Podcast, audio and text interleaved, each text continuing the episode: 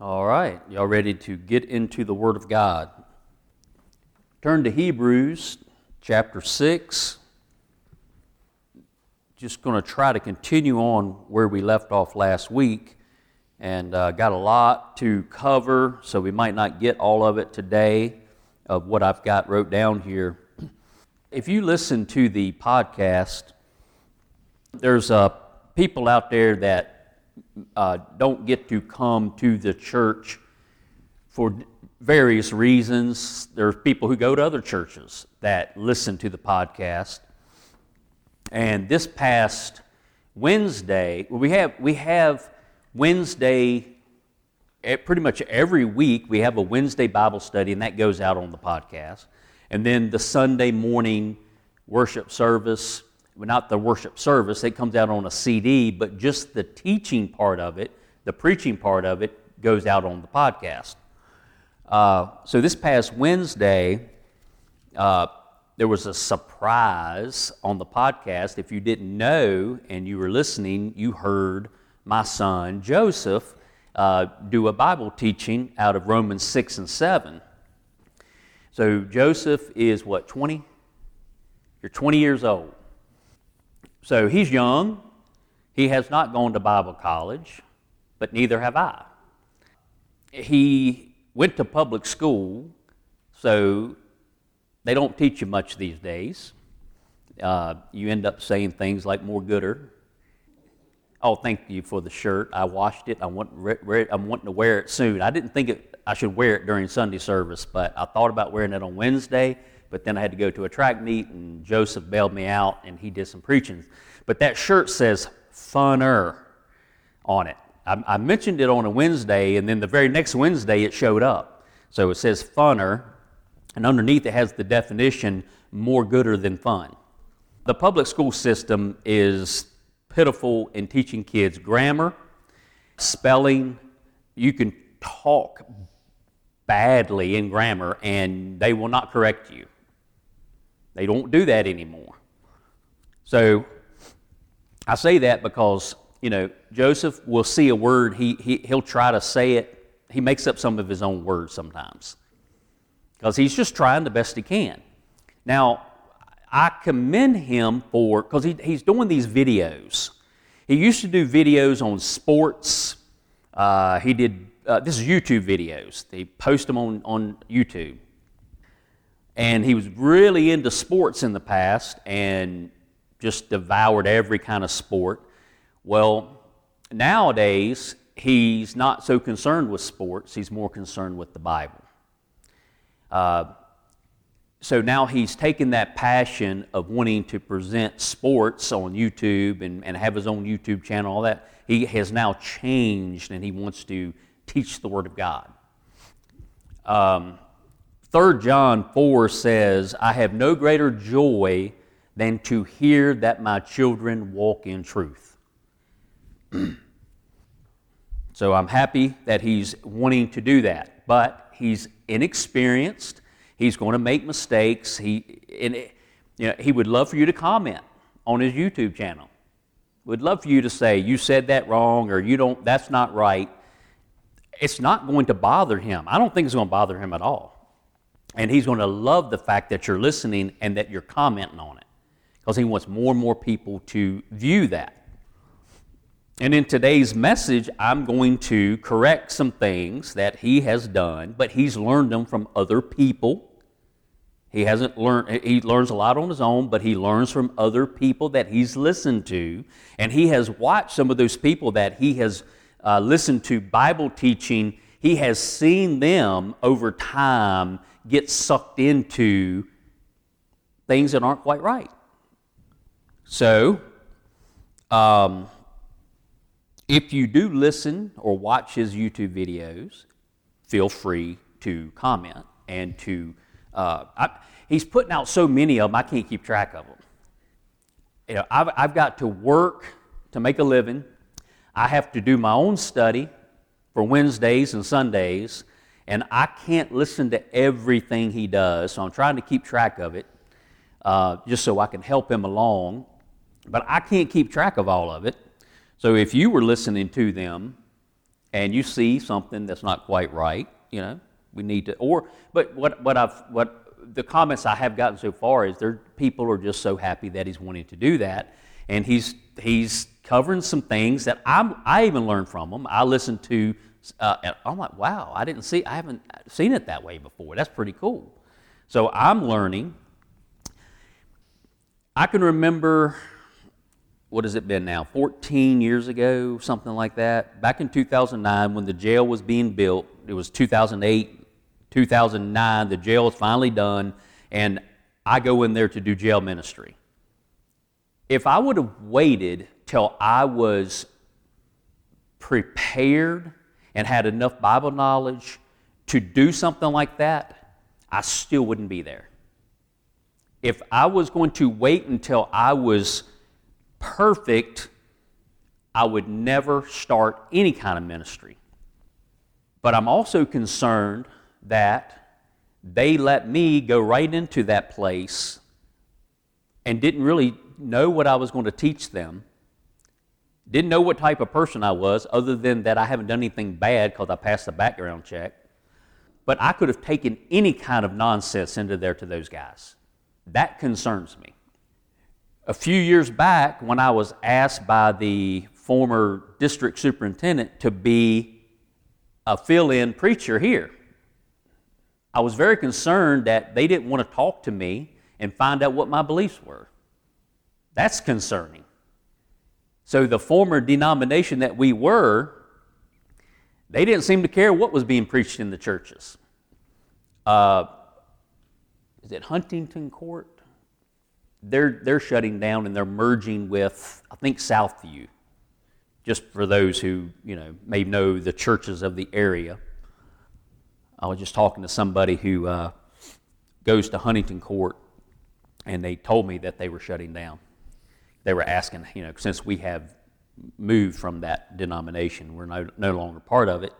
But that particular denomination is dwindling big time. So, in Hebrews, let's go to let's, let's uh, read a little bit. Last week we were in this very same section, and I'm going to try to break down this little section of Scripture that is tough on a lot of people. It is tough. And, it's, and like I said the last couple of weeks, it's, it can be scary when you read this and um, really pay attention to what it's saying, and it is, it is talking about moving on from the basics where you're a baby in Christ, moving on from the basics and getting into the meat to where you're becoming mature in your Christian walk. And last week we talked about the doctrine of baptisms. Now, there have been several words that religious people have taken and made it into something that it's really not, or made it all inclusive in meaning one thing. Because there is that doctrine of, that one doctrine of baptisms, plural, and I think I showed you where there is one true baptism and the other ones is a picture of the one real one. We have the word repentance that we have messed up. And when you hear somebody say you need to repent, what comes to your brain? And it's, it's, it's falling down and asking for forgiveness of your sins or turning away from your sins and all that. Repentance, repentance. Uh, it, that's not all it means. It's repent toward God is the most important part of it. You must turn toward the one true God. Uh, sanctification. We use the words justification, sanctification, and glorification. And we, as religious people, we've made justification to mean getting saved. That's what we mean by it. But that's not all it means. Sanctification, that process of living a Christian life and becoming more and more holy over time, but that's not what sanctification means. It simply means you've been set apart for a purpose. But we've taken the word and made it mean more than what it really means. So, in, in any kind of church setting, when you hear the word sanctification, you will probably automatically think of that process of becoming more like Christ over, over time. And I think we've got glorification down pretty good because that's something we're waiting for. It's our hope that one day, if we've died in the process, that we'll be raised up out of that grave, resurrected into a glorified body, and we're going to be with you know, we know that Jesus is going to make a place for us.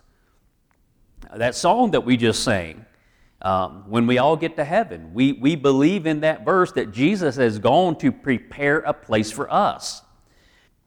So, justification or justify that's what we're going to be talking about as I get through this, and we're going to be going to different places in the Bible, and we're going to talk about what justify, to be justified, or what justifies.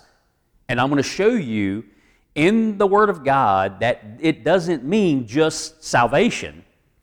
It can in certain places, it's talking about our salvation, but it's not always throughout the Bible talking about salvation way different than just than salvation. Way different. I'm going to start reading right after that. Let's go ahead and read four again. For it is impossible for those who were once enlightened and have tasted of the heavenly gift and were made partakers of the Holy Ghost and have tasted the good word of God and the powers of the world to come if they shall fall away, to renew them again unto repentance, seeing they crucify to themselves the Son of God afresh, and put him to an open shame. Now, we've already gone over that a lot. You can go back and listen to podcasts, but that is a scary verse. It makes it seem like if you were saved and then you fell away from it, that you couldn't come back and be saved again. Now, here's this is going to explain it a little bit better. It says, For the earth which drinketh in the rain that cometh oft upon it, and bringeth forth herbs, meet, or suited for them by whom it is dressed. So, the people, you're planting a garden or you're planting fruit trees you're, you're preparing these things, and the rain comes, and the rain goes into the earth, and it produces. That rain helps to produce. Now, when we see water, when we see the rain from heaven, we can think of the Spirit, the Holy Spirit coming into us. Jesus has prepared us. The Holy Spirit has come in, and we're going to produce good fruit. So, like the earth and the tomato plant, and the apple tree, and they're going to produce because the rain comes down and it soaks up that rain, and what it's supposed to produce, it will produce. Now, I've got some junk trees over on my property over there that are good for nothing really, but to cut down, chop up, and burn in the furnace. Now, I could take those junk trees over there and I could get a whole bunch of apples get a sack of apples and, and put little hooks on them and go out there and I could hang apples all over that tree. And people could drive up and from a distance go, that is an awesome apple tree. I've never seen so many apples on a tree. But if they was to walk up to that tree and get close to it, they would go, wait a minute. This isn't an apple tree at all. Unfortunately, a lot of Christians, people who call themselves Christians, they are professors of, uh, they just profess a faith. They say, I got faith. And they've just hung apples all over themselves, saying, Look at how great I am, and how faithful I am, and how much I believe. They just want to look good to everybody, but you're not fooling God. And when someone hangs around you long enough, they start to see that you've just hung apples all over yourself. And you're just trying to look like you're producing fruit. But if you plant a, an apple tree in nice fertile, fertile soil, and you don't have to hang apples on it. Just get out of the way and watch what it does. It will bear fruit. So, whom it is dressed, I'm at, back at verse 7 of Hebrews 6 whom it is dressed receiveth blessing from God. But that which beareth thorns and briers is rejected and is nigh unto cursing, whose end is to be burned. So, what, is, what are you a branch that's been grafted into a tree that the root is grounded. Who is that branch that we're to be grafted into? It's Jesus Christ. And have you been grafted into Him, or are you really producing just thorns and briars that are going to be rejected? And it's just good for cursing and will end up being burned. But, beloved, we are persuaded better things of you and things that, here's the title of the message things that accompany salvation. Things that accompany salvation, though we thus speak, for God is not unrighteous to forget your work and labor of love. That's the second part of what you could title this message. You can title this message Things That Accompany Salvation, and then the subtitle could be Your Work and Labor of Love, which ye have showed toward his name. That's why you would do it. Why would you have a labor of love? Why would you work for the Lord? Because of his name and loving him, in that ye have ministered to the saints. Now, how do you minister to the saints? There's all kinds of ways you do that. It's not just teaching the Bible on YouTube, it's not just standing up here and preaching a message to you. We've got an example of Ilona ministering to people every day at a drive through at a restaurant and how she touched so many lives that that many people would have come out on her 10th anniversary and listened to her. And she could do anything she wants for her 10th anniversary but what does she want to do? She wants to sing at 10 a.m 10 gospel songs on her 10th anniversary of working at that place. That she's not doing it so that she can put that on her resume to get into heaven. It comes naturally She's not hanging fruit on the tree. She's just doing what is going to happen because she's rooted in the right thing, which is Jesus Christ. And she wants everybody else to know her Lord and Savior. That's why we do what we do.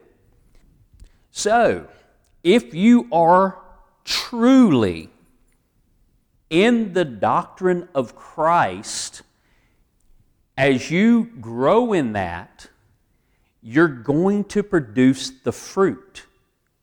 It's going to happen. And when, when you say, I have faith to other people, there should be fruit or works to back it up. Now, we know that we cannot do anything work wise to earn our salvation the things that will be, the fruit that will be produced, the good things that come, herbs and meat for them who, whom dressed it, they're going to happen. You're, you're going, you're, when you become born again, you're going to have a desire to read the Bible. You're just going to. You're going to want to save somebody's soul from hell. You're just going to want to do that. It comes natural when you believe in the Lord Jesus and what He's done for you. Those things are going to happen. So, if you call yourself a Christian, you should have things that accompany salvation. Those things should be there. All right. Uh, all right, let me finish reading uh, a little bit more of this before we move to another place. I think I read, minister, all right, you have, this is verse, end of verse 10, have ministered to the saints and do minister and we desire that every one of you do show the same diligence. See, there's, that's a work word, diligence, to the full assurance of hope unto the end, that ye be not slothful.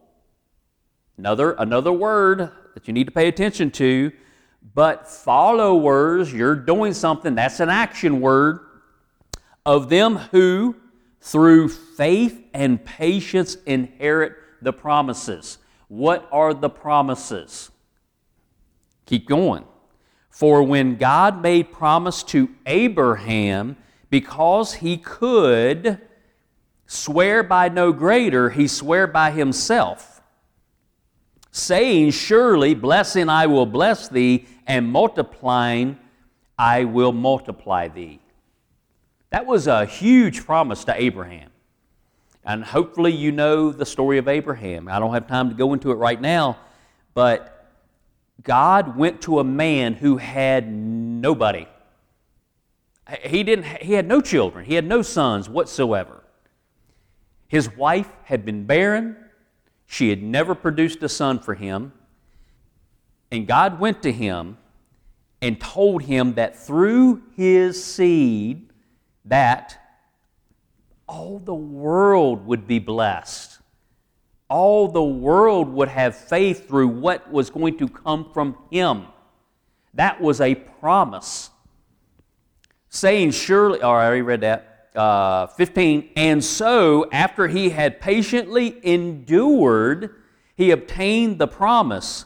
For men verily swear by the greater, and an oath for confirmation is to them an end of all strife, wherein God, willing more abundantly to show unto the heirs of promise the immutability, the unchangeableness of his counsel, confirmed it by an oath, that by two immutable things, things that could not change, in which it was impossible for God to lie, we might have a strong consolation who have fled for refuge to lay hold upon the hope set before us.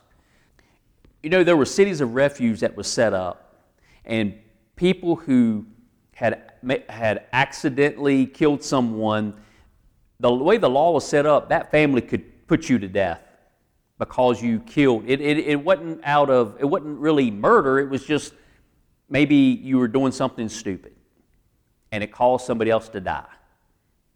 You didn't mean for it to happen, but that family could kill you because of it.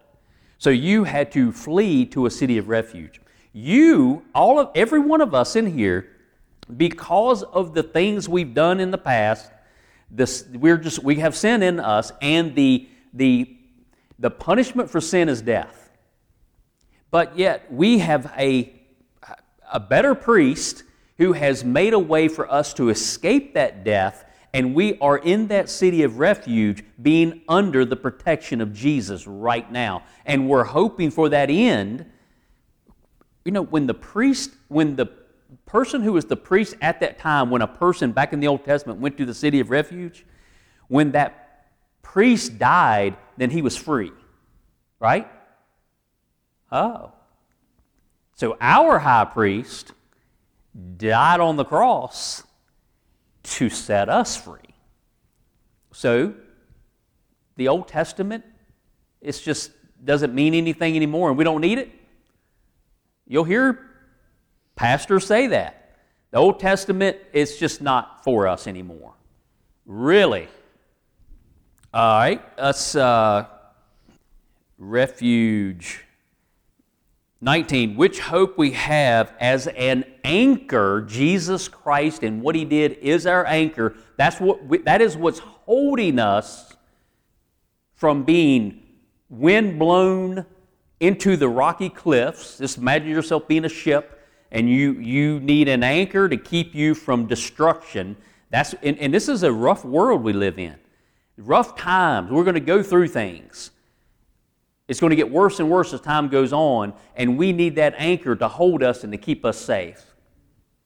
As an anchor of the soul, both sure and steadfast, and which entereth into that, that within the veil. So, what did Jesus do when he died on the cross? He went up to Calvary, he took his blood, and he took it to the real Holy of Holies. He made the temple not efficacious anymore. It just doesn't matter. Whither the forerunner is for us entered, even Jesus, made and high priest forever after the order of Melchizedek. All right, now, there's all there's so much I want to get into. I, there's so much I want you to see. Um, now let's go to James. Let's go over to see we're in Hebrews. The very next book is James. So it's really quick to get there. Just turn a few pages and go to James. Now, here's where you're going. The people who are so concerned about people mixing works with faith, because if you mix work with faith, faith you, are not getting real salvation. So, with, with uh, that in mind, people are trying so hard to preach faith alone, faith alone, faith alone. But what I'm saying is there are things that are going to accompany your salvation. Now, James seems to be a contradiction to faith alone. Seems to be, but it's because you don't understand what justify means. That's why. It's such so there are these preachers who will try to discount James. Now here's how they do it the very first verse of James. Now, look, you don't want to take any words of God away from the Bible, right? Now, you don't physically go in and change it, but if you start to tell people, look, this book of the Bible really isn't for us believing Christians, are you taking the words of God out? It's dangerous ground to be on to do that. So it says, James, a servant of God and of the Lord Jesus Christ, to the 12 tribes which are scattered abroad, greeting. Oh, it's to the 12 tribes. Are any of y'all to the, are, are y'all any of y'all part of the 12 tribes? Okay, well let's throw it out. We can throw it out, right? Because it's to the 12 tribes. Here's the list I got right here. Luke, the Gospel of Luke. You like it? It's one of my favorite gospels. It is my favorite gospel. And, but, but when you get to verse 3, it says, To write unto thee in order, most excellent Theophilus. Oh, it's to Theophilus. It's not for me. It's not for us. It's to Theophilus. So let's get rid of Luke. What about Acts? Oh, I always wrote to Theophilus as well. All right, so we can get rid of Acts. Romans, you get down to verse 7, it says, To all that be in Rome. Are you in Rome? It must be for just the people in Rome, so we can get rid of Romans. How about 1 Corinthians? Verse 2 says, Unto the church of God which is at Corinth. Oh, it's for the people at Corinth, so it's not for us either. So we can get rid of that one. 2 Corinthians says the same thing, so we can get rid of that one. You know, the Bible's getting much, much easier to read really quickly. I'm not done, I got a whole list here. Galatians, verse 2 says, Unto the churches of Galatia. Well, that's not us. Ephesians, to the saints which are at Ephesus. All right, we can get rid of that one. Philippians, to all the saints in Jesus Christ which are at Philippi. Uh, Colossians, to the people of Colossae. Thessalonians, to the people of Thessalonica. Same thing in Second Thessalonians. Timothy, it's to Timothy unto Timothy. Well, that's just for Timothy, so it's not for us. Second Timothy, it says to Timothy as well. Titus, it says to Titus. And then Philemon, it's unto Philemon, Appia, Apphia, and Archippus, and to the church in thy house. So it's for those three people and to their church. So that's not for us either. Hebrews. It's not addressed to anybody. We can keep that one. How did it get the word, how did it get Hebrews as a title? But anyway, we can keep that one. Well, I already showed you we got to get rid of James, so that's the next one. How about 1 Peter? To the strangers scattered throughout Pontus, Galatia, Cappadocia, Asia, and Bithynia. I don't see Lafette there.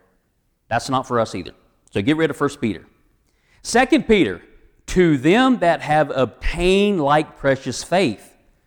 Have you obtained like precious faith? If so, then, then, then 2 Peter's for you. All right, so, so, so far, we, Matthew, Mark, and John are good. Hebrews is good. And 2 Peter, if you have obtained like precious faith, then it's for you as well. 1 John, it's not addressed to anybody. We'll keep that one as well. 2 John, to the elect lady and her children. I don't think that's for us either. Third John, I, I read a verse out of it earlier. Too bad I did because that's for the well beloved Gaius. Jude, to them that are sanctified by God the Father and preserved in Jesus Christ and called. So if you meet those three criteria, if you're sanctified by God the Father, if you're preserved in Jesus Christ, and you're called, then Jude can be for you. Revelation. It's to the seven churches which are in Asia. We got very little Bible left because I've already told you that there's a lot of preachers out there said that the new, the Old Testament is just outdated and it doesn't uh, matter to us anymore. So we got very little Bible left. If you fall into the trap of being told that this is to the 12 tribes it's not for us. If you're going to use that logic, then you're getting rid of a whole list of the New Testament. Don't do that. If it's in the Bible, it is for you. It is for you. Now, people can take the podcast and they can take out certain things that I've said and they can say, that pastor over there, he's told everybody that they need to get rid of all this stuff out of their Bibles. They don't play it. You know, people, people like to do that. They, they'll pull out what you say, the things that can get you in trouble. They can talk bad about you, but they don't tell the whole story. You've got to tell the whole story. And for me to purposely leave out James because I have a problem with, with uh, faith and works or whatever, and I don't quite understand it, doesn't mean I should not talk about it. I've got to give you all the word. All right, let's look at uh, James 1 22 through 27. It says, But be ye doers of the word, and not hearers only, deceiving your own selves. For if any be a hearer of the word, and not a doer, he is like unto a man beholding his natural face in a glass. For he beholdeth himself, and goeth his way, and straightway forgetteth what manner of man he was. But whoso looketh into the perfection or the perfect law, law of liberty. Law of liberty. And continueth therein, he being not a forgetful hearer, but a doer of the work, this man shall be blessed in his deed. If any man among you seem to be religious and bridleth not his tongue, um, all right, I don't need to read that. All right, we need to move on. All right, let, us go over to uh, chapter 2, verse 1. Now, the King James Bible, which I preach out of, I read it all the time, it can be confusing the way the words are. You, if you get a newer version of the Bible, they're going to turn, they're going to move words around so it flows better like way, the way we speak today.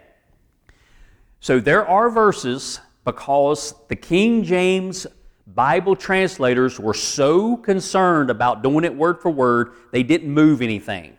So you read certain things and it makes it doesn't make sense to you. The first verse of chapter 2 it says, My brethren. That means that James is talking to fellow believers. He says, have not the faith of our Lord Jesus Christ, that's very confusing. But what is he saying it about with respect of persons? This whole first half of chapter 2 is about you're standing back there as a greeter, and a guy pulls up in a very fancy car, $1,000 suit, walks in, and you, you give him special treatment because he might put a big check in the offering plate. And you put him up in a very fancy area of the church. But then you got somebody comes in that looks like they're dirt poor and they just want something from us, and you have them sit down on the floor in the very back. That's what it's talking about. And it's saying, it says, have, take, take not out, have the faith of our Lord Jesus Christ with respect to persons. It says, don't have a church service if you're going to be that way for people who come in. You treat everybody identical, they're all precious in the sight of God. That's what it's saying. A newer version of the Bible is going to say it in a different way to where it will make more sense to you. But it's, it is not saying, My brethren, have not the faith of our Lord Jesus Christ. It's not saying they don't have the faith. It's saying the opposite. It's saying, Don't have that faith in respective persons. Don't have a church service if you're going to be that way. That's what it's saying. That's all it's saying there. But people will take that and totally destroy it. All right, now let's go to verse 14.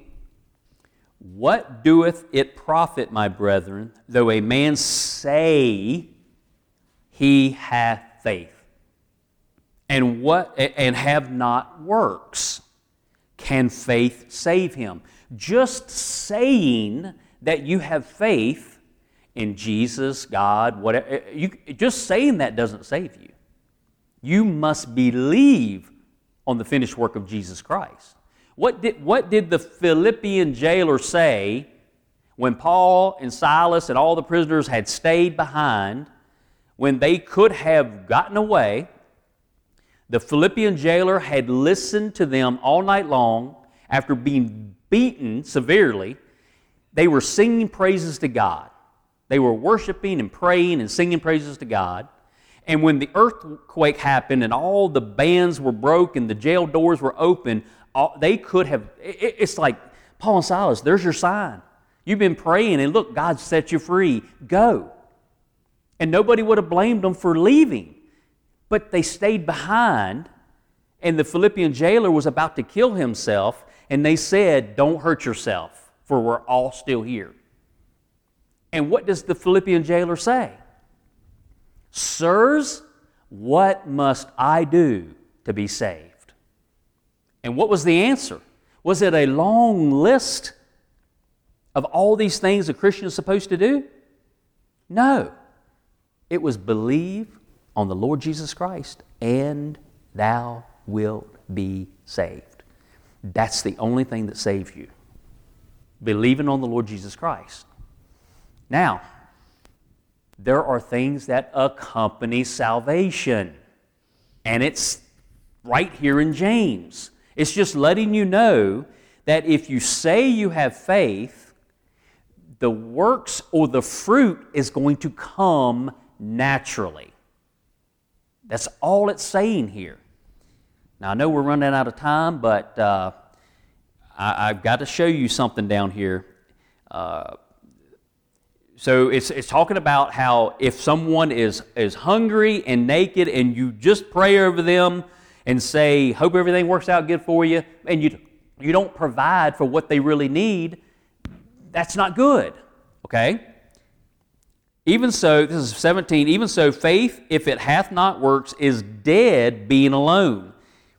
Yea, a man may say, Thou hast faith, and I have works. Show me thy faith without thy works, and I will show thee my faith by my works.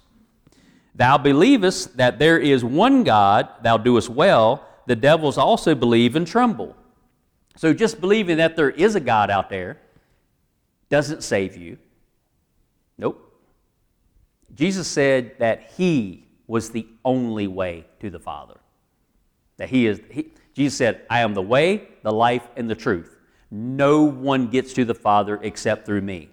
It's through Jesus. So just believing that there's a God out there, everybody believes there's a God, even atheists. They'll tell you they don't believe in God, but I promise you, they believe in God.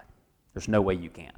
You see creation, you condemn yourself because you know there's a creator, and you refuse to accept him. Okay, uh, but wilt thou know, O vain man, that faith without works is dead? There is a dead faith.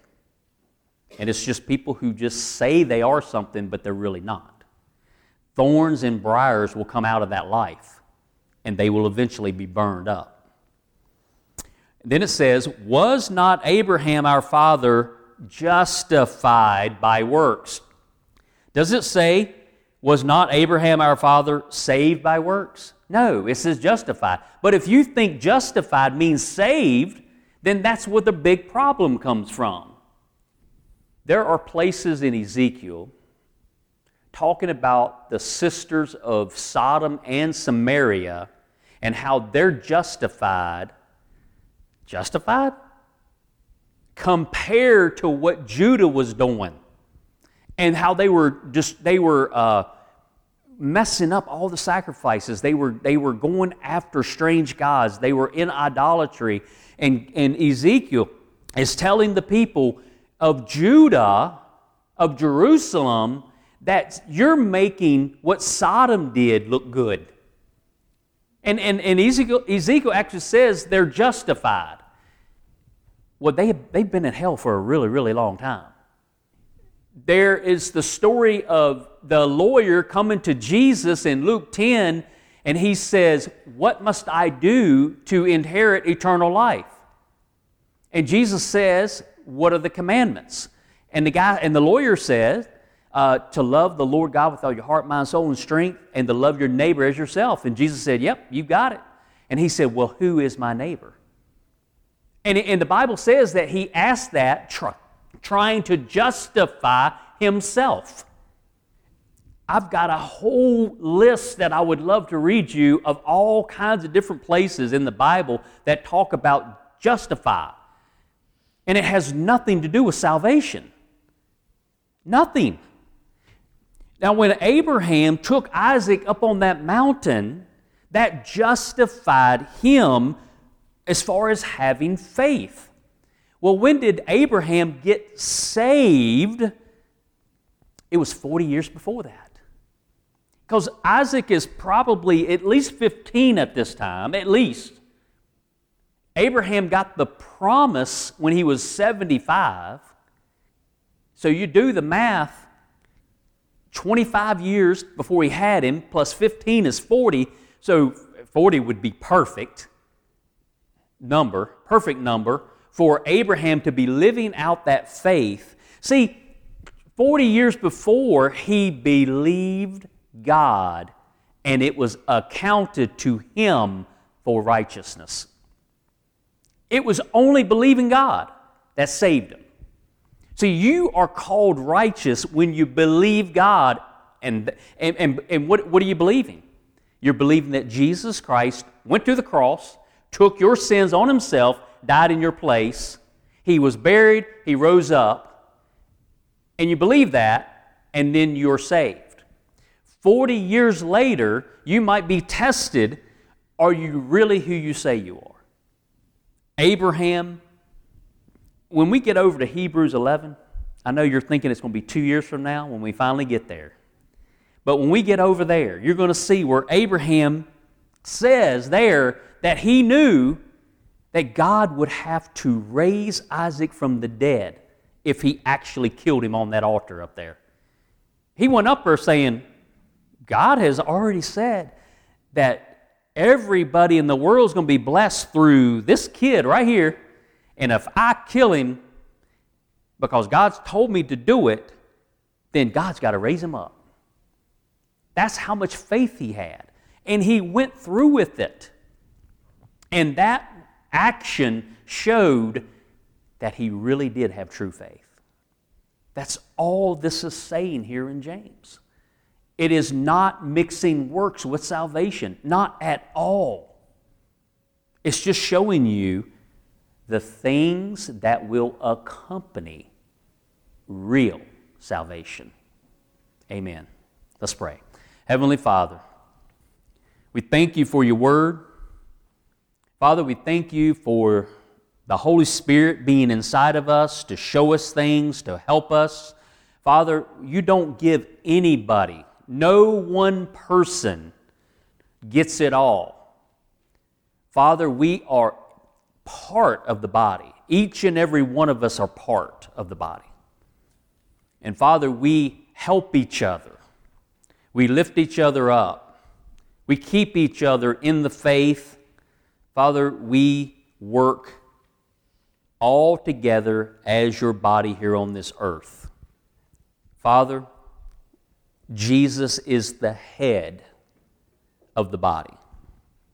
And Father, we're looking to Him. Father, we want to be people who show others the way. And Father, help us in that.